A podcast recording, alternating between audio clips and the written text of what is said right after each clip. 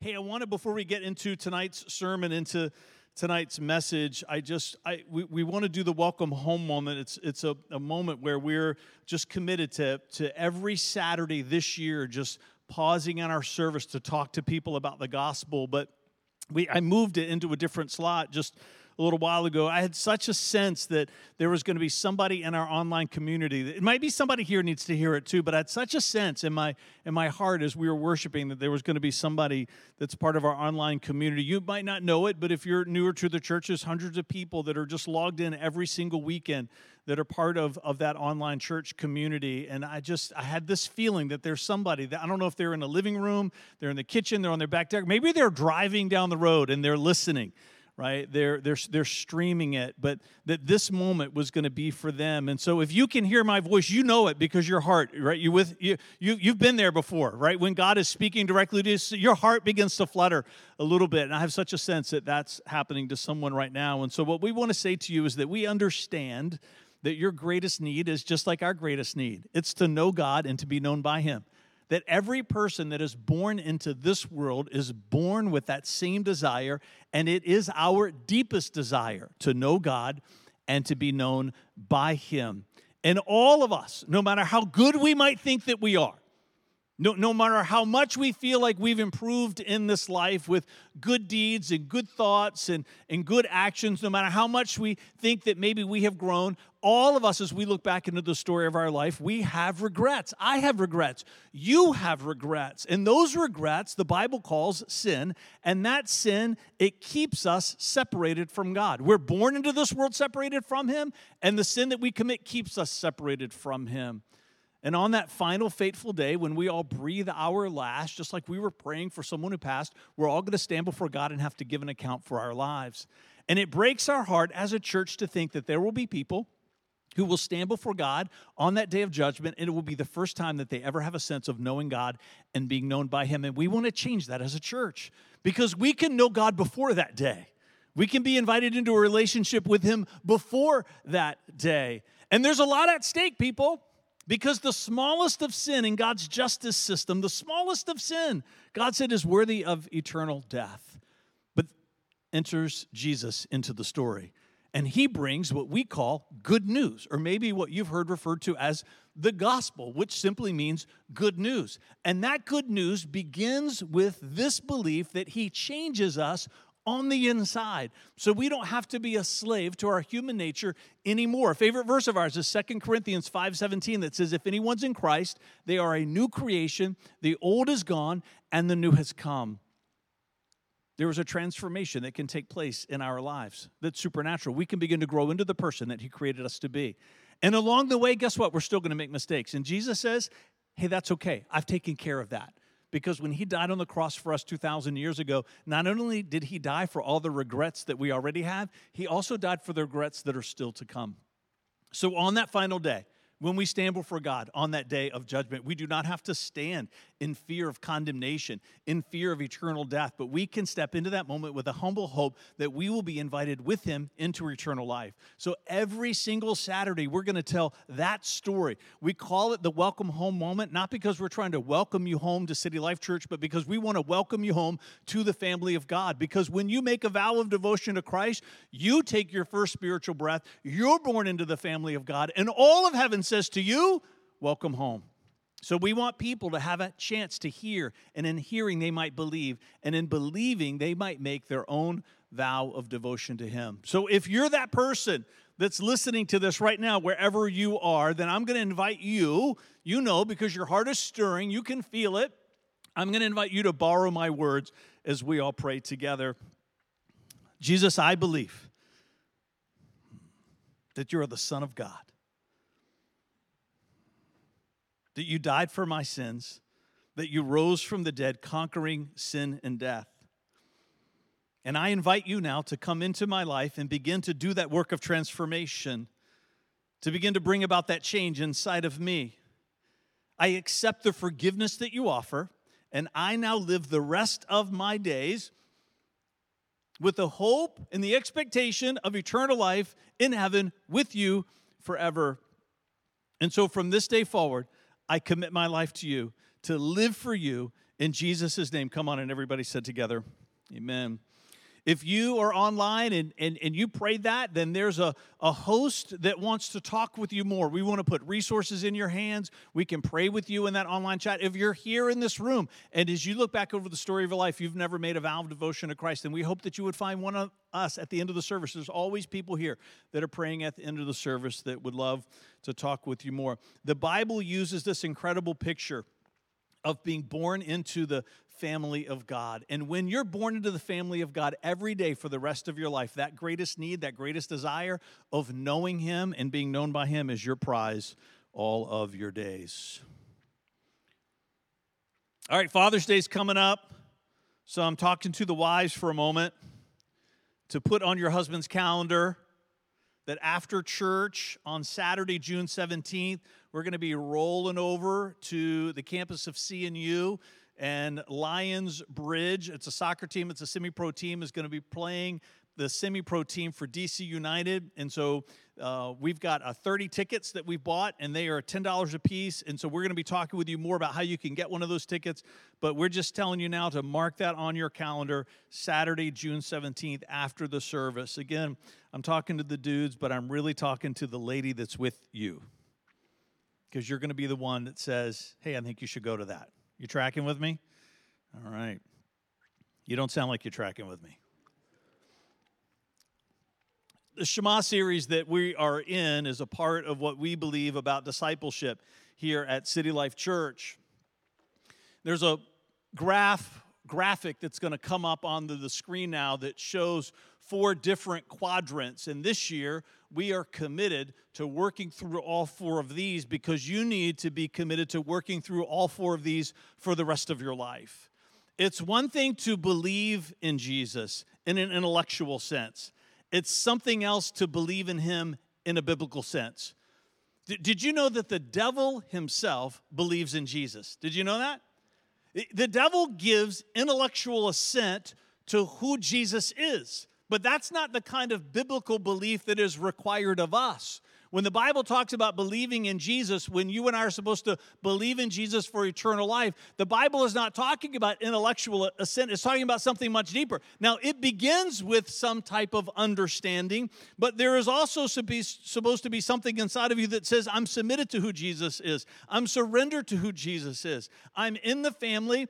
I'm on mission with him, and I follow after him, and I want to become like him. That's the kind of belief that we're called to. And we believe that in this life that you and I are supposed to be strategic in our efforts which we call discipleship. And so as a church we want to teach you how to do it. We're going to put practical tools into your hands. And so at the beginning of the year we did Doxa, which is learning about the beliefs of Jesus. Right now we're in this series called Shema, which is learning about Jesus' obedience. At the end of the summer we're going to pick up praxis with Jesus' character, and then in the fall throughout the holidays, we're going to talk about shalom, Jesus' peace.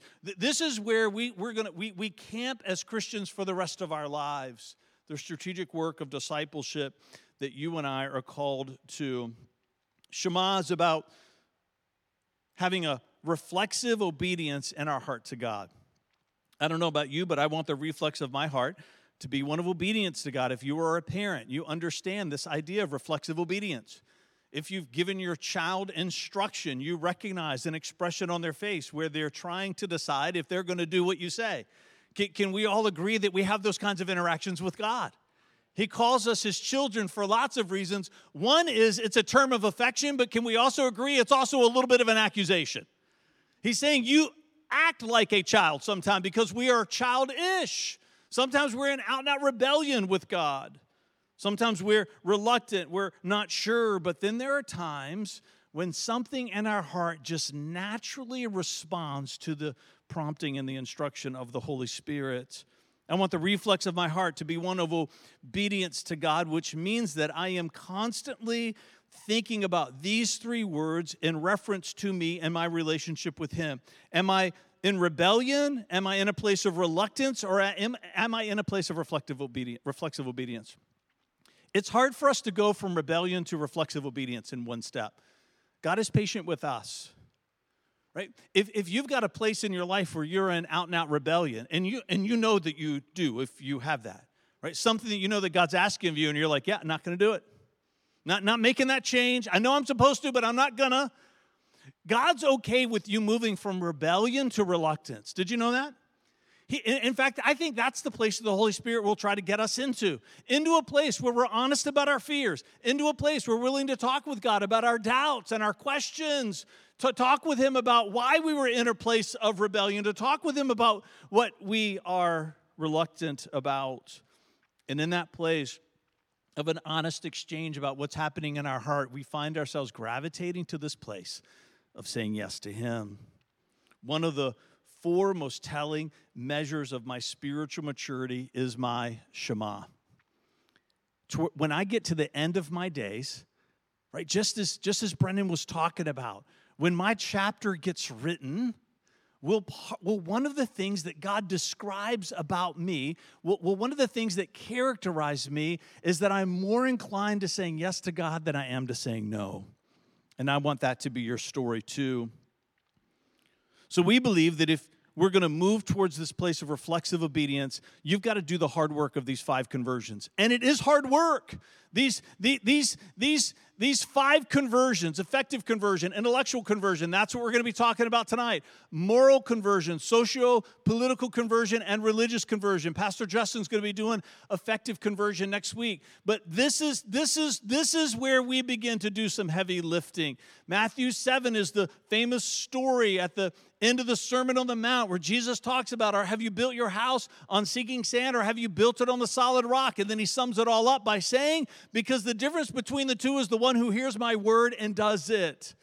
Are we going to be people who are reflexively obedient to God? Because if I am, I've got to do the hard work of these five conversions. This is the kind of stuff that Christians, we, we spend too little time talking about. We understand this idea of a religious conversion, but if that's all we teach people about, I think we're setting them up for failure and frustration.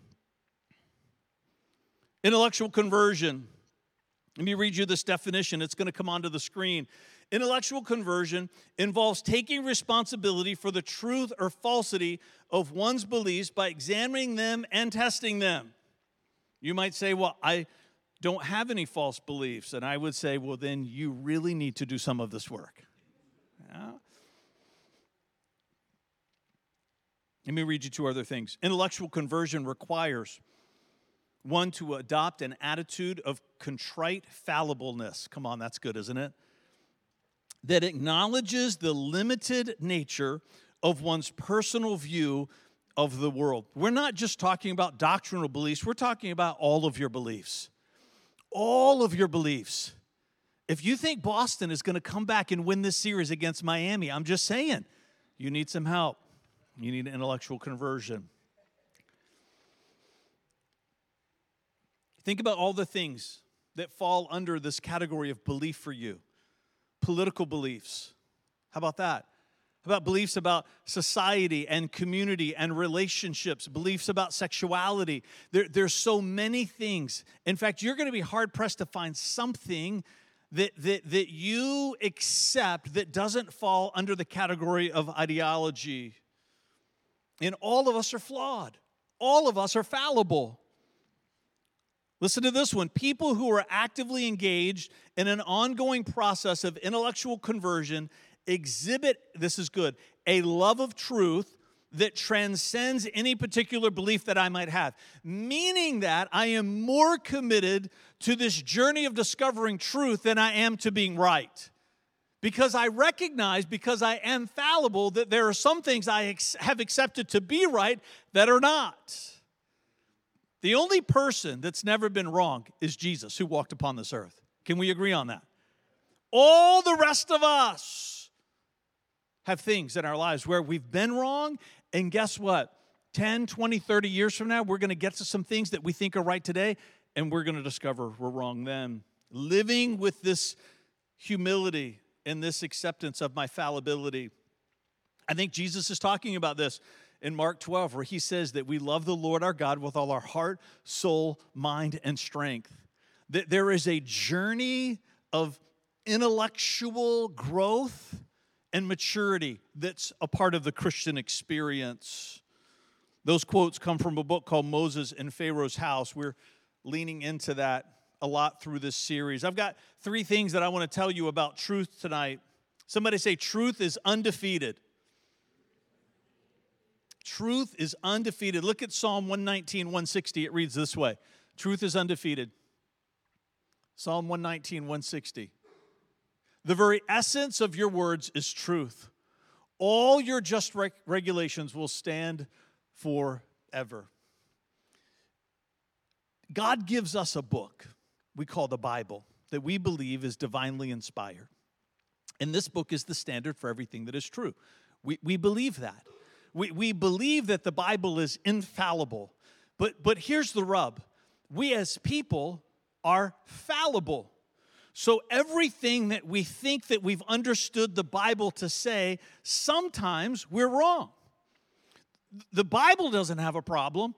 We have a problem in our understanding of it, which is why we're dependent on our relationship with the Holy Spirit. It's why we need biblical scholars who have devoted their lives to study that we can learn from. It's why we need to be in communities just like this so that we can challenge one another, so we can say, This is what I think that means to me. What does it mean to you? This is part of what in the book of Proverbs, when it talks about iron sharpening iron, this is part of what it's referring to, is that all of us go, are going through this life willing to wrestle with things that we are convinced we are right about and open to the possibility that maybe somebody else's point of view is going to reveal that we are wrong. Truth is undefeated. The Bible is infallible, but we are not. There's a phrase that we like here at City Life Church called a confident pluralism. Let me tell you what I mean when I say that, because lots of people mean different things when they use that phrase. Confident pluralism does not mean that we are okay with everyone having their own version of truth. That's not what it means. It might mean that to some people, it doesn't mean that to us. Confident pluralism means that we are accepting of others who believe differently in order to create an environment for the truth of any matter to reveal itself. If you believe that truth is undefeated, then we should not feel threatened when we are in an environment with people who believe differently than we do.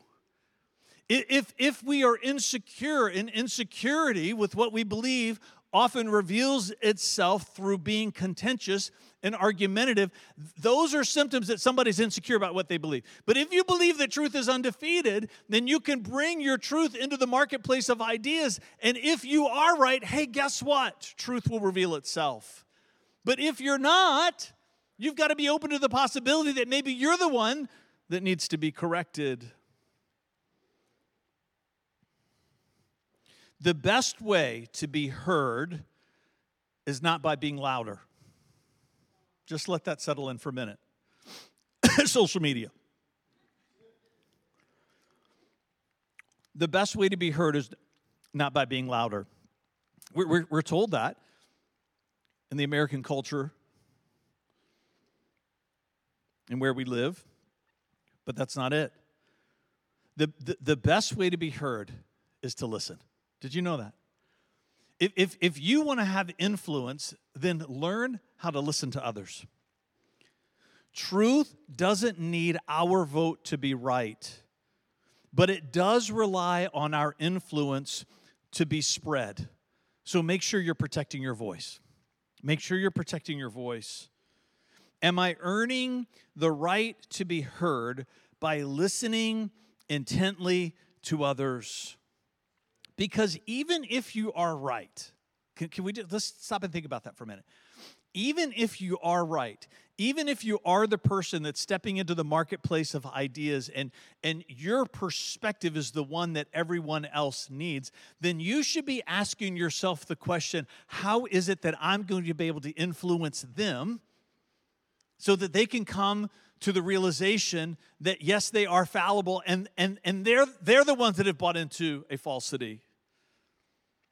I, have not met a whole lot of people that are, that are willing to have their mind changed by someone who doesn't care about them. See, when I care about you more than I care about your ideas, you're more inclined to invite me into a place where you're willing to examine your ideas with me. Truth and knowledge are not the same thing. Because all of us know things that we think to be true that are not. Truth and knowledge are not the same thing. And love creates an environment where truth can challenge knowledge safely. It's one of the reasons why the local church is supposed to be a gift to the world. The Bible talks about the local church being a covenant community. It does not talk about the church as, as, as, as being the community of people that are intellectually superior to other people, because we certainly know that's not the case. But yet, that's how we oftentimes present ourselves to the world. The, the church is presented in Scripture and who we're supposed to experience. We're a covenant community where we love each other. And, and the love that we have for each other is supposed to transcend, it's supposed to transcend what I think about what you believe. And if we step into this covenant community of love and relationship and trust and vulnerability and transparency, now we've created an environment where it's safe for us to be vulnerable to one another in an exchange of ideas. This church is just, okay, we're a lot different from other churches, but I think every church can say that. Are you with me? Every church has distinctions and unique things about them that they're called to. I think one of the things that this church is called to be, you've heard me use this phrase before, is we are a dynamic space. We, we are a church that is comfortable with being with people that think differently than we do. And what makes that safe, what, what creates the, the boundary that enables us to enter into this covenant relationship, is that we do find alignment with some things. We find we, we, we are aligned with a vision, we're aligned with a mission, we're aligned with values, we're aligned with what we call a message and a moment. Those things we find agreement on. Right? And, and, and because those things create a boundary for us to then enter into relationship, then we say, now we're okay with the friction that comes from competing ideas because we know we love each other more than our ideas. Our humanity does not naturally gravitate towards dynamic spaces. And the reason is because for most of us, dynamic spaces have only ever been experienced by us through unhealthy conflict. And the church is supposed to be a place that models something different, and we're working to do that here at City Life Church. Truth is undefeated. The next one is this truth is learned. Someone say, truth is learned. I'm just going to reference for the sake of time. Again, our notes are always online. John 16, Jesus says the Holy Spirit will lead us into all truth.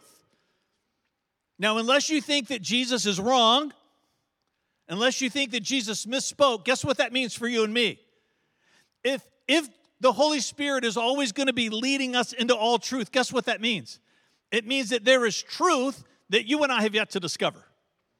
And that verse is true for us for the rest of our lives meaning that there will always be more truth that the Holy Spirit needs to lead us into.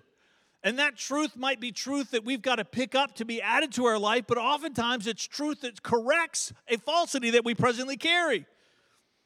This is part of the work of the Holy Spirit. Because truth and falsities are learned, I must acknowledge that there are some things that I presently believe to be true that are in fact false. I have to live with that kind of humility. It doesn't mean that I can't be confident, but it means that in my confidence, I walk with humility as I walk with other people. 1 Corinthians 13, 9 through 12. Let me read these. It says, Now our knowledge is partial and incomplete. This is what Paul was saying to the church of Corinth. He's saying, Hey, people, you're fallible. The Bible's infallible. The Holy Spirit is infallible. The Father and the Son are infallible. But as created beings, we are fallible. Our knowledge is partial and incomplete. And even the gift of prophecy reveals only part of the whole picture. This is Paul talking. But when the time of perfection comes, these partial things will become useless. When I was a child, I spoke and thought and reasoned as a child. But when I grew up, I put away childish things. And now we see things imperfectly, like puzzling reflections in a mirror. And then we will see everything with perfect clarity. What's he talking about? He's talking about when we get to heaven. All that I know now is partial and complete. This is Paul talking. Is anybody here smarter than the Apostle Paul? when it comes to doctrine and biblical truth. If, if you're thinking, well, maybe just everybody move away from that person, right? You're tracking with me? He was chosen by God to give us scripture. Paul himself is saying of himself, I'm fallible. How much more are we? Come on. All in a mirror, he says, then we will see everything with perfect clarity. All that I know now is partial and incomplete, but then I will know everything completely, just as God knows me completely. Ah, there's that, there's that thought coming back in about knowing God and being known by him all throughout Scripture.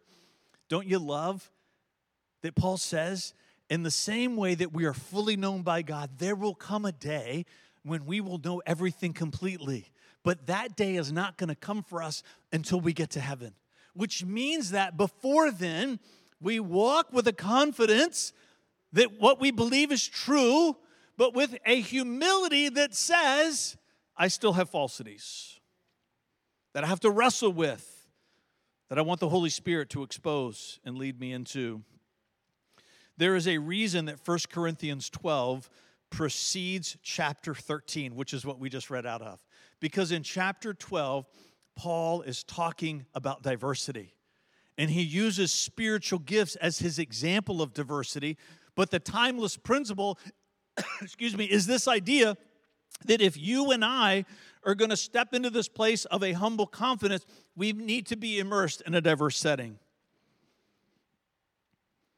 Am I courageous enough to test my truth with diverse relationships? Are you willing to build meaningful, loving, trusting relationships with people who think differently than you do? Within the boundaries of some things that we are aligned with, that's what makes it safe for us to enter into a dynamic space. For too many people, they live their lives in an echo chamber, and it's a dangerous place to be. The more ideological a community is, the less diverse it tends to be because people don't like their ideas to be challenged. They don't.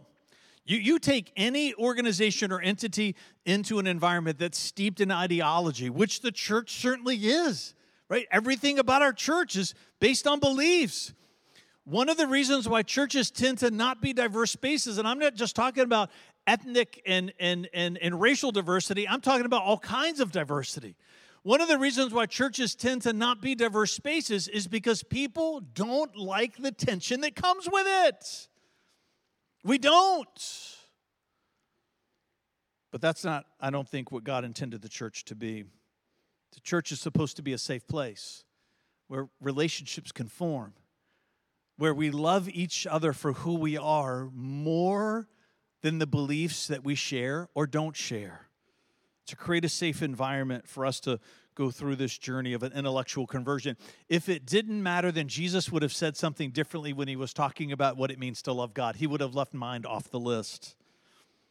Churches were always intended by God to be a place where people could come together and challenge one another in love and forgiveness, which is my last one. Somebody say, truth is forgiving. If you can't be kind, then be quiet.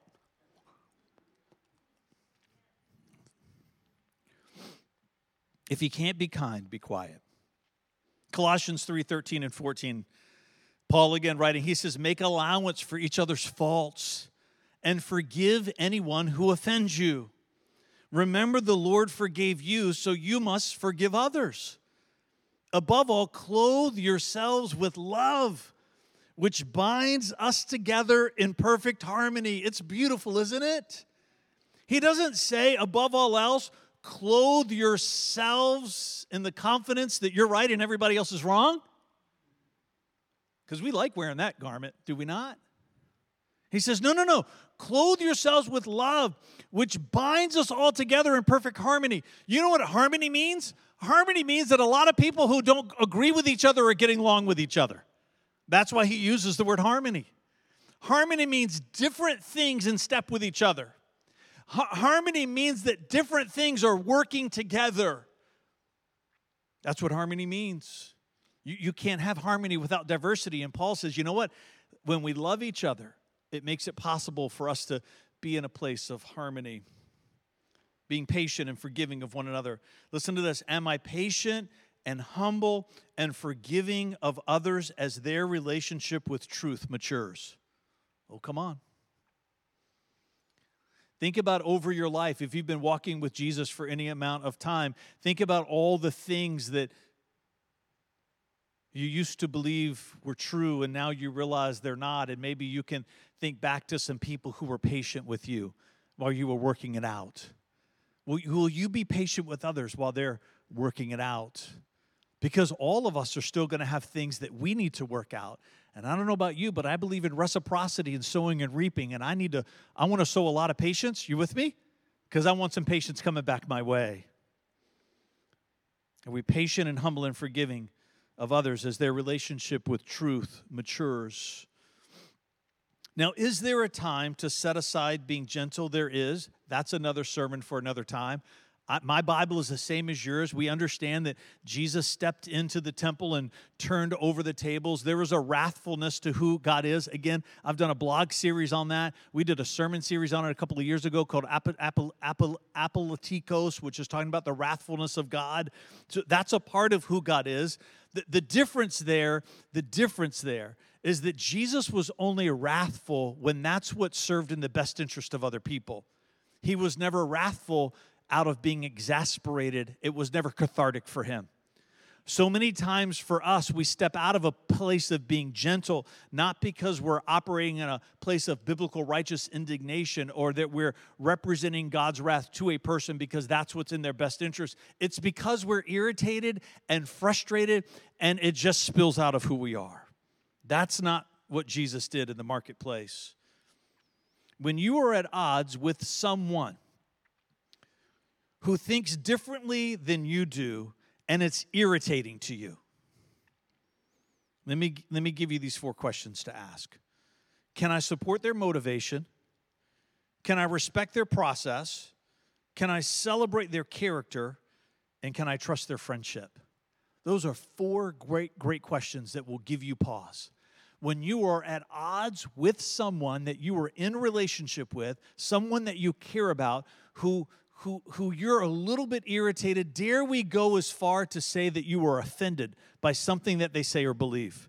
These are four great questions to ask yourself to bring you back into this place of trusted relationship in a dynamic space where you can work out your differences together. I'm going to invite the worship team to come back up.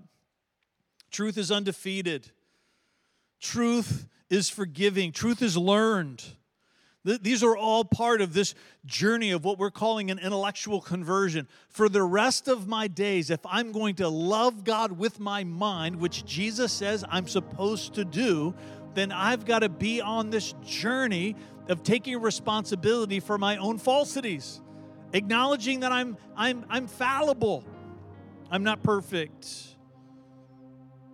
I have a, a perfect book that was given to me by a perfect God and we work it out in the midst of an imperfect community with imperfect friends that we love. Intellectual conversion, let's read it together one more time, involves taking responsibility for the truth or the falsity of one's beliefs by examining them and testing them. And this is how you do it. Do I tend to see everything in life as either being right or wrong? Is there right or wrong in this life? You better believe it is. And we talk about it here at City Life Church. But not everything is right and not everything is wrong. Having church on Saturday, hello, does that ring a bell to anybody? Right? There's all kinds of things that we would say are supposed to be open handed issues.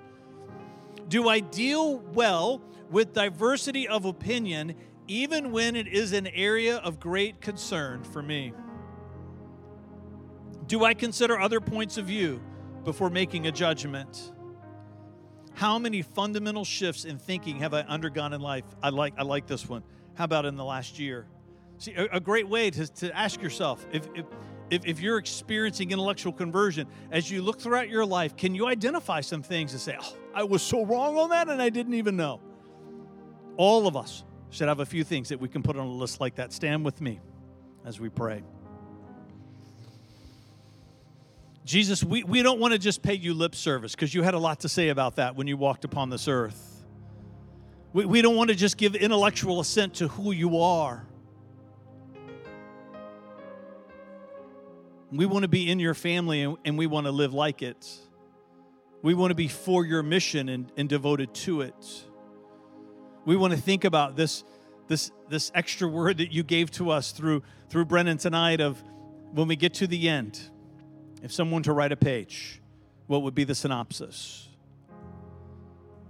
For all of us, oh God, may it be that we were reflexively obedient to you, that our hearts were soft to our God.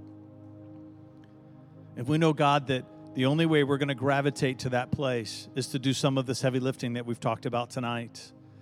Help us to walk with humility. Help us, oh God, to listen to others. Help us, oh God, to immerse ourselves into a community where, yes, we can align on some things that are important to create a safe space for us to build meaningful relationships where we can challenge, impress one another, growing and maturing in our faith, loving you with our heart, soul, mind, and strength, just as you invited us to. In Jesus' name, come on, let's worship together.